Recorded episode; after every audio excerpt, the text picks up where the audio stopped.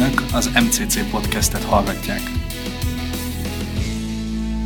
Sok szeretettel köszöntünk mindenkit az MCC podcastjának a következő adásában, ahol dr. Ferkelt Balázsjal fogunk beszélgetni. Köszöntelek a stúdióban.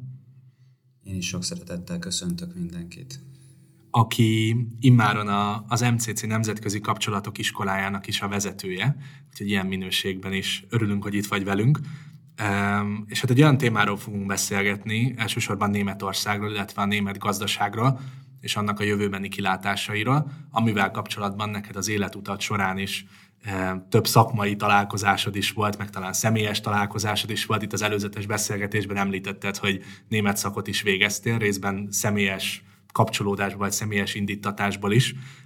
Jelenleg egyébként az MCC-s pozíciód mellett a Budapesti Gazdasági Egyetemnek vagy tanszékvezető egyetemi docense, és oktattál korábban Pécset, korábban szintén ugye a, akkor még Budapesti Gazdasági Főiskolán, illetve a Sapiencián is Erdélyben, hogyha jól olvastam ki a, a sorok közül, de német relációban voltál a Magyar Nemzeti Bank Hamburgi külkapcsolati irodájának is a vezetője egy ideig, illetve a Magyar Bajor Baráti Társaságnak elnökségi tagja vagy, ami szintén gondolom valamennyiben egy személyes vonala is a, az életednek. Így van, és hát abban a szerencsében is volt részem, hogy kutató ösztöndíjakon is rendszeresen részt tudtam venni, Németországban, Hamburgban, de más területen is. Szerintem akkor vágjunk is bele, mert egy hatalmas témába eh, vágtuk a fejszénket, ugye a német gazdaságnak a kicsit mélyebb elemzésébe, vagy, vagy, vagy esélylatolgatásba olyan területen, hogy hogyan is néz ki most Európa, és ezen belül a németek, és ez mit vetít előre a, a régiónk számára. Én talán azzal kezdeném, ami egy nagyon általános megállapítás, ezt több helyütt lehetett olvasni, hogy a britek kilépésével talán még egyértelműbbé vált az, hogy a kontinentális Európának és tágabban politikailag az Európai Uniónak a motorja továbbra is, vagy, vagy a jövőben mindenképpen a német gazdaság lesz. De ezt félig meddig állítom és, és kérdezem is, hogy ez valóban így volt-e, így van-e, így lesz-e. Szerintem induljunk el így a KH-tól, és aztán, aztán majd majd megyünk tovább a beszélgetésben. Teljesen egyetértek ezzel a megállapítással, akár az adatokat, ha nézzük, akár a legfontosabb kereskedelmi, gazdasági partnereket, akár a tőkebefektetéseket. Igaz ez az állítás. Ugye a 28 tagú Európai Unióban ott a német gazdasági teljesítmény, az össz-GDP, az mintegy 21 os részt képviselt, most itt a 27 tagú Európai Unióban a 25%-ot is eléri, tehát gyakorlatilag a gazdasági teljesítmény egy negyedét Németország területén állítják elő.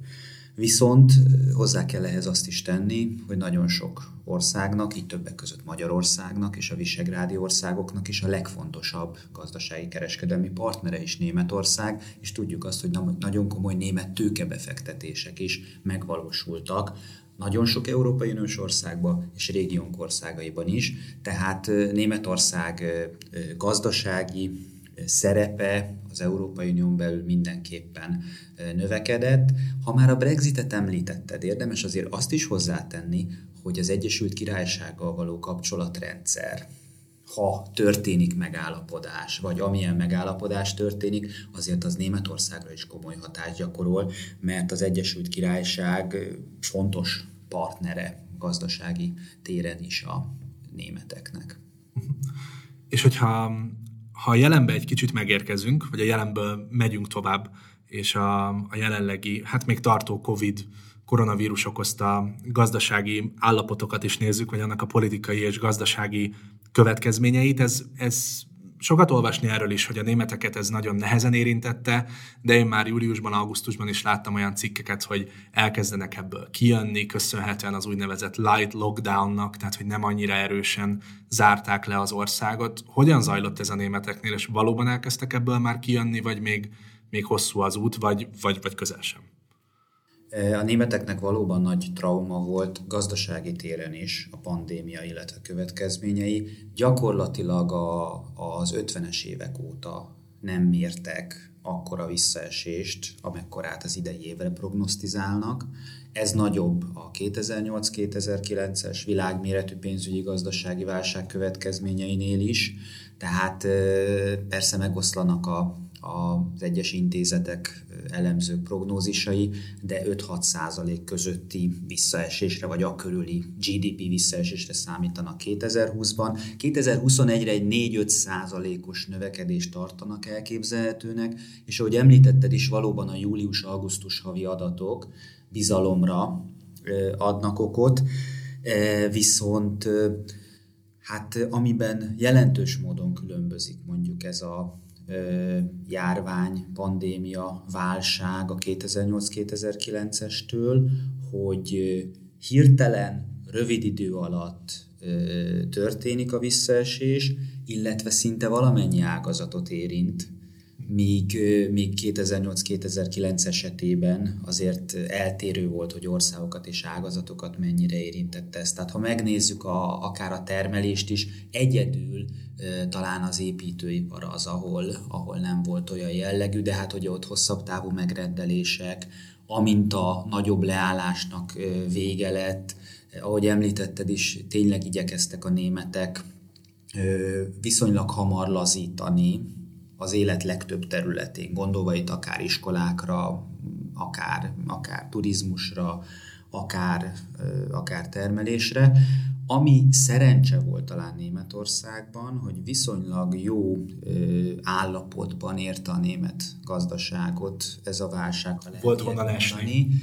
Egyfelől, egyfelől, másfelől pedig államháztartási szempontból, mert Németországban ugye nagyon szigorúan ragaszkodnak az úgynevezett fekete nulla költségvetéshez, tehát inkább többlet legyen az államháztartásban, és gyakorlatilag 1,4%-os többlet volt GDP arányosan 2019-ben. Nyilván így könnyebb egy, egy konjunktúra élénkítő, gazdaság élénkítő csomagot elfogadni, ha az állami pénzügyek rendben vannak, és vannak tartalékok.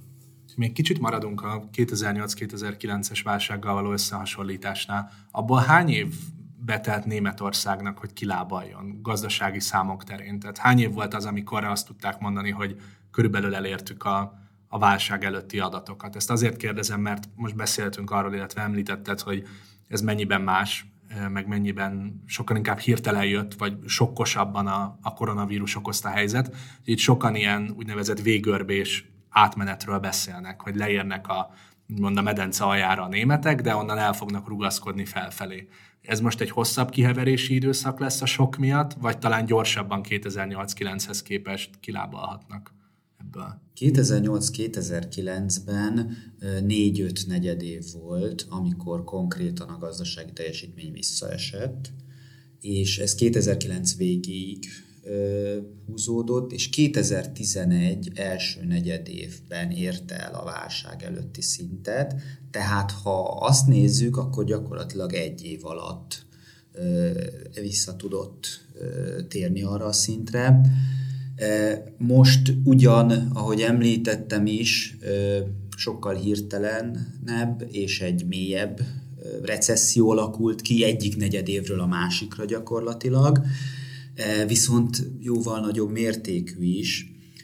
Én azt gondolom, hogy most is legalább egy, de inkább másfél évnek el kell telnie. Tehát én mondjuk nem számítok arra, hogy 2021 végére elérjük a válság előtti szintet, illetve eléri Németország inkább valamikor 2022-ben, és itt elsősorban a, a válság mérete miatt gondolom ezt. Mondtad, hogy majd, hogy nem minden ágazatot érintett a, a mostani válság. Valamit egyébként nem, ami viszonylag jól át tudta vészelni, mert később szeretném, ha beszélnénk, hogy az egyik kulcs területről, ami a régiónk szempontjából kulcs terület, az autóipar, de volt olyan, ami, ami esetleg puhábra esett a németeknél. Itt gondolok elsősorban arra, hogy sokszor az európai gazdaságban, ezen belül a német gazdaságban ugye a tradicionális családi vállalkozásokat nevezik a, a gazdasági garanciának német részről, ami tradicionálisan, kitartóan, generációkon átívelően tud egy, egy gerince vagy, vagy egy beton alapja lenni a gazdaságnak. Nem tudom, ez őket hogyan érintette, hogy tudták átvészelni, illetve általánosságban volt olyan terület, ami, ami valamiért megúszta ezt a visszaesést. ahol még egy nagyon-nagyon enyhe, de a korábbiakhoz képest lényegesen alacsonyabb növekedést tudtak elkönyvelni, az az építőipar volt. Ugye ott azért sokkal hosszabb időtában gondolkodnak, ugye ott a megrendelések is, építési engedélyek kiadása, ott nyilván nem tudta elérni azt a dinamikát, mert az az egy-másfél hónap, amikor gyakorlatilag nagyon sok minden idézőjelbe zárva volt, és termelés is sok helyütt nem folyt, az, az negatívan hatott, de az építőipar tudom említeni konkrétan. Nyilván szolgáltatásokat még érzékenyebben érintett. Német gazdaságnál fontos azt hozzátenni, hogy ahhoz képest, hogy milyen fejlettséggel bír, a világ egyik legfejlettebb gazdaságáról beszélünk, nagyon magas az ipar részaránya. Viszont a turizmus részaránya, különösen a külföldi turisták által termelt bevételek jóval alacsonyabb, mint mondjuk Franciaország esetében, Spanyolország esetében, Olaszország esetében, tehát ezt is figyelembe kell vennünk.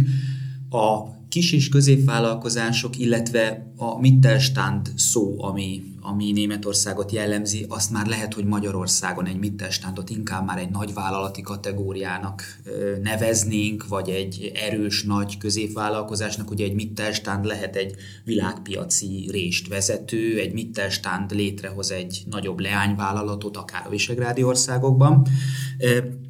Ami ott talán szerencse volt, ugye ezek és a németekre általában is jellemző, hosszú távon terveznek. Ez jelentkezett mondjuk a, a munkaerőtervezésnél is. Igyekeztek csak a legszükségesebb mértékben ö, leépíteni ö, munkaerőt. Azért hozzá kell tenni, hogy egy reprezentatív német kutatóintézeti felmérés szerint 20%-uk konkrétan csökkentette a foglalkoztatást viszont 50%-uk az úgynevezett kurzarbeital, amit mi is ezen a fogalmon, ezen a néven megismerhetünk Magyarországon az utóbbi hónapokban, azzal a lehetőséggel élt, ami talán szerencse volt, hogy az utóbbi tíz év kimondottan sikeres volt. A német gazdaság, a német ipar és a családi közepes vállalkozások számára, így a korábbi adósságokat le tudták építeni, voltak részben tartalékok, és hát most elővettek egy olyan témát, amiben meg kell mondani őszintén, hogy Németország annak ellenére, hogy nagyon fontos célnak tartja, de még komoly lemaradásokkal küzd, ez pedig a digitalizáció. Hogyha ezt egy kicsit tágabb összefüggésben kezdjük nézni, akár globálisban, hogyha nézzük a, a COVID alatti és utáni adatokat, nekem az nagyon odaragasztotta a szememet egy bizonyos számadat sorra, hogy hogyan csökken az amerikai gazdasági, gazdasági viszony, vagy gazdasági reláció Németország és Amerika között, illetve a két gazdaság között, és hogyan nő ezzel párhuzamosan a kínai. Ha visszautalok egy korábbi MCC-s podcastunkra, ami Demko Attilával vettünk fel, Kína-USA párharcáról, ott is ez szóba került, hogy már a, az állami elhárításnak a vezetője és nyilatkozott erre, hogy a kínaiak olyan ütemben vásárolják be magukat német vállalatokba, hogy ezt törvényi szinten kell szabályozni, mert, mert, egyszerűen, mert egyszerűen veszélyes. Ugyanakkor azt is látjuk, hogy talán pont a német autóipart a kínai piac tudta megmenteni ebben az időszakban. Hogyan, hogyan néz, ez, néz ez most ki német részről egyáltalán a kínai viszony? Ez az amerikaiak kárára szól-e hosszú távon, vagy ez egy, egy átmeneti tendencia?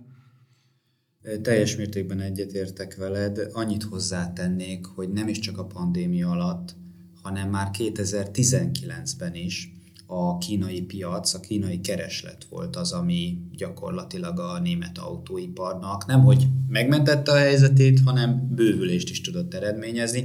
2019-ben egyébként világszinten és Kínában is jelentősen csökkent az autók iránti kereslet, viszont a német autók iránti kereslet növekedett. Ennek több oka is van. A német autóiparról azt kell tudni, hogy olyan mértékben globalizálódott, hogy nagy hangsúlyt helyez arra, hogy a márkákat, azokat a felvevő piacokhoz közel is gyártja, tehát nagyon sok autógyár található az Amerikai Egyesült Államokban is, de Kínában is egyre több német autógyártó jelenik meg, és ez fontos stratégiai szempontból, hogy nem csak idézőjelben az exporton keresztül kerülnek oda a német autók, hanem helyi gyártásban is. Ez Gondolom, az van egyik. ebben egy kicsi marketing is, nem? Hogy a német autó. Igen, a másik pedig, a másik pedig, hogy a prémium stratégia. Tehát a prémium kategóriás autók egyébként is meghatározóak a német autóiparban, és a kínai eladásokban, és a kínai, illetve amerikai német márkák gyáraiban is. Tehát gyakorlatilag úgymond ez mentette meg 2019-ben, és ez az, ami közép és hosszú távon is mindenképpen pozitív, hogy annak ellenére, hogy esett a világszintű kereslet, annak ellenére, hogy még Kínában is szűkült a piac, szűkült a kereslet, 9-10 százalékkal már 2019-ben, annak ellenére a német autókat, részben az ottan, ott gyártott német autókat továbbra is keresték. Most kicsit át, áttérünk a következő kérdésre, és olyan értelemben is sávot váltunk, hogyha valamennyire megnézzük ennek a politikai élét is, mert nem tud az ember amellett elmenni, hogy hát ilyen szintű német-kínai összefonódás mellett az a, a politikai rétege ennek a témának, vagy ennek a relációnak nem annyira éles, vagy nem annyira kritizált talán a nemzetközi közvéleményben, mint ha mondjuk a V4 országok, vagy Magyarország és Kína kapcsolatáról van szó. Ennek biztos vannak résztémái, csak általánosságban, hogyha összekötjük ezt a kettőt, hogy, hogy, a, hogy, hogy ez hogyan is néz ki politikai szinten, ennek, ennek mi lehet az oka? Mit gondolsz?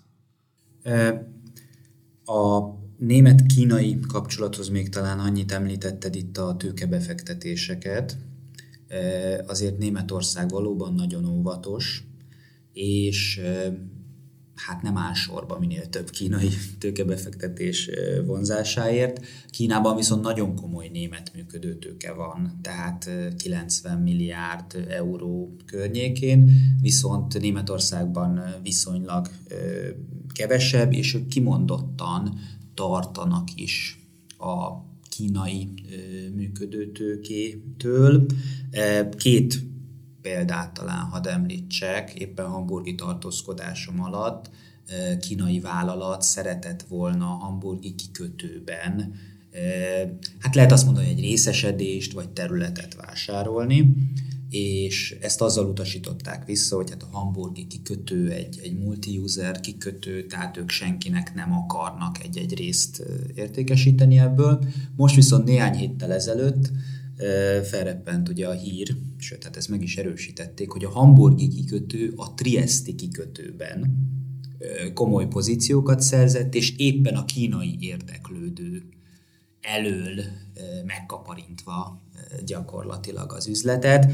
A németek folyamatosan elemzik, folyamatosan figyelik a kínai beruházásokat, például a Pireuszi kikötő esetét is, példaként is hozták annak idején, hogy nem szeretnék, hogy olyan legyen a hamburgi kikötő is, mint a Pireuszi kikötő, és hozzá kell tenni azt is, hogy azt a bizonyos 16 plusz 1-es kezdeményezést és a Sejemút, új Sejemút projektet is meglehetősen óvatosan, kritikusan szemlélik. Tehát Kínát ők inkább exportpiacnak, nagyon komoly exportpiacnak szeretnék megtartani. Na most olyan dimenziókat kell elképzelni, hogy 2000-ben a kínai, Kínába irányuló export 16. legfontosabb partnerország volt a németeknél, gyakorlatilag most, ha megnézzük, akkor a harmadik. Import oldalon is 2000-ben tizedik volt, most gyakorlatilag a harmadik, tehát folyamatosan nő a jelentősége. Én ezt várom a jövőt illetően is. És például az autóiparnál is Németországnak az Amerikai Egyesült Államok és Kína közötti kereskedelmi viták, konfliktusok, intézkedések kimondottan kedveztek Hát abban az értelemben nem, hogy az Amerikai Egyesült Államokban termelő német autógyárak esetleges exportjának kevésbé, de hát ők amúgy is elsősorban az amerikai piacra termelnek. Na most én azt látom, hogy a németeknél elég élesen elválik a, a biznisz és a politika. a német iparnak a teljesítménye, termelése, lehetősége az egy, az egy kiemelt szempont. A német ipar idézőjelbe védelme már amennyire napjaink liberalizált, globalizálódott világába ezt meg lehet valósítani, és, és ez kulcsfontosságú, és éppen ezért ezt láthatjuk nem csak Kína vonatkozásában, hanem a V4 országok vonatkozásában is. Lehet, hogy kritika érkezik, van nézeteltérés Magyarországgal, Lengyelországgal, politikai síkon, diplomáciai síkon, de arra nagyon vigyáznak, hogy ez a gazdasági együttműködést ne érintse, mert olyan összefonódások vannak, olyan globális értékláncok vannak. Láttuk azt, hogy az egyik szlovákiai vagy magyarországi német autógyártó üzemében sztrájk volt, és gyakorlatilag a németországi anyavállalatnak is csökkentenie kellett a termelést. Tehát olyan szintű összefonódás van, de ugyanígy Kína és Németország között is egy, egy nagyon komoly kereskedelmi összefonódás van. A kínai piac az, az az autógyártók számára, különösen ezekben az időkben, amikor annyi kihívással kell, hogy szembenézzen az autóipar. És akkor itt említhetjük külön a német autógyártóknak a dízelbotrányát, és mégsem vetette vissza a német autókba való bizalmat. Gondoljunk a nagyon szigorú európai piacon bevezetendő környezetvédelmi előírásokra, tehát ezek mind-mind olyan témák, hogy, hogy szükség van a kínai piacra, stratégiai a kínai piac, és én további bővülést várok a német-kínai elsősorban kereskedelmi kapcsolatokban. A tőke befektetések esetében továbbra is az óvatosság a jellemző meg is érkeznénk akkor a V4-es régióba, illetve Magyarországhoz, még beszéljünk erről néhány percet, még ha nagyon szalad is már az időnk. Ez tavalyi adat, hogy már több mint 300 ezer magyar dolgozik német cégeknél, és a külföldi beruházásoknak majd 30%-a Németországból jön ezek, ezek hatalmas számok, és ugye se szeri se száma azoknak a magyar vállalatoknak, még ha kisebb vállalatoknak is, akik Németországban dolgoznak, vagy személyek, akik egyszerűen Németországban dolgoznak, vagy, vagy akár életvitelszerűen élnek, dolgoznak, vállalkozást alapítanak. Szóval itt is, ahogy már többször szóba jött, nagyon mély összefonódások vannak gazdaságilag a V4-es régió, illetve különösen Magyarország és Németország között is, ha, ha mégis innen Budapestről beszélgetünk, talán ezt érdemes előrevenni a már említett covidos időszak, illetve a német gazdaságnak a helyzete mit jelez előre a, a régiónknak, illetve a magyar német gazdasági kapcsolatoknak, szigorúan úgy, ahogy ez már gyakorlatilag el is hangzott, hogy ez a politikaiaktól ilyen szempontból külön kezelendő. A német külkereskedelemben, ha egy kicsit másként számoljuk, akkor egyértelműen a V4 a legfontosabb partner. Export, import oldalon is. Meghaladja Kínát, meghaladja az Amerikai Egyesült Államokat, tehát annak ellenére, hogy gyakorlatilag egy, egy 60-65 milliós régióról van szó. Egyébként, ha nézzük lakosság szempontjából is, ha a v együtt számítjuk, akkor Németország és Franciaország után a harmadik legnépesebb mondjuk így országcsoport, különösen most ugye a Brexit után, és és közvetlenül nyilván, és nem csak az autógyártó cégek, hanem ahol még nagyobb veszély van, és ahol Németországban is nagyobb gazdasági problémák várhatók, azok az úgynevezett második körös beszállító cégek. Tehát az autóipari beszállítók az úgynevezett első körös, de különösen a második körös autóipari beszállítóknál, mert gyakorlatilag ott, ott egy sokkal lassabb emelkedés várható, éppen ezért ezek a beszállítók jóval több munkatársat bocsátanak el egyébként világszerte is, és Németországban is. Tehát, mert ugye folyamatosan fut fel majd a termelés, és hát nyilvánvaló, hogy akkor fognak megrendelni különböző alkatrészeket, amennyiben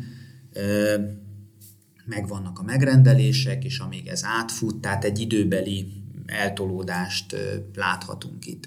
Teljes mértékben szinte együtt mozog, ha lehet ezt mondani, a, a magyar és a német GDP, vagy legalábbis a magyar export meg a német GDP ilyen szempontból. Tehát ez ugyanígy igaz a V4-ekre, hiszen mindegyik ország esetében Németország a legfontosabb partner. Egyébként, ha az autóipartól való függőséget nézzük, akkor ez Csehország és Szlovákia esetében még nagyobb, mint Magyarország esetében, de egyértelműen nálunk is meghatározó.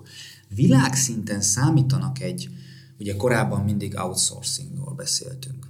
Most viszont egyre inkább felmerül az insourcing fogalma, vagyis rájöttek arra, hogy a termelőüzemekhez viszonylag közel kellene lennie a beszállítóknak is, és pont ezek a hosszú láncolatok lehet, hogy le fognak rövidülni. Ez egyébként kedvező lehet a középtávon a mi régiónknak is, illetve a másik pedig az, hogy Németországban is konkrétan jellemzően prémium kategóriás autókat gyártanak, a német gyártók, és azok iránti kereslet pedig viszonylag stabilnak mondható.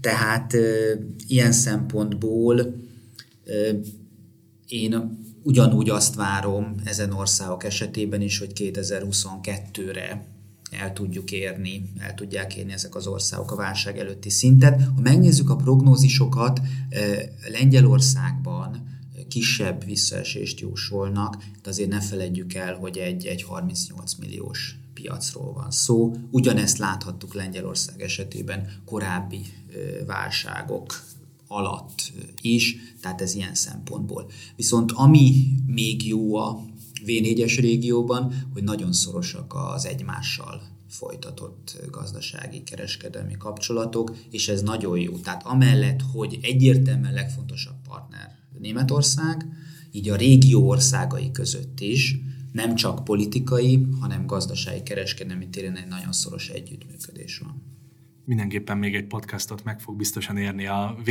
gazdasági kapcsolatainak is az elemzése, de a német gazdaság kapcsán most az időnk véget ért sajnos, pedig erről is még rengeteget lehetne beszélni. Nagyon szépen köszönöm dr. Ferkelt Balázsnak, az MCC Nemzetközi Kapcsolatok Iskolájának a vezetőjének, egyetemi docensnek, hogy itt volt velünk, és reméljük, hogy még vendégül láthatunk több alkalommal. Én is nagyon szépen köszönöm a lehetőséget. És nagyon köszönjük mindenkinek, aki minket hallgatott, továbbra is kövessenek, hallgassanak minket az MCC podcastot velem Heltai Péterrel, mert megéri.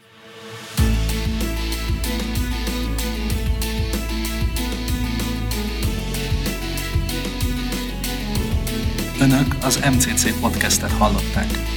Kövessenek minket a Facebook, Instagram, YouTube, SoundCloud és Twitter csatornáinkon, illetve az mcc.hu honlapunkon.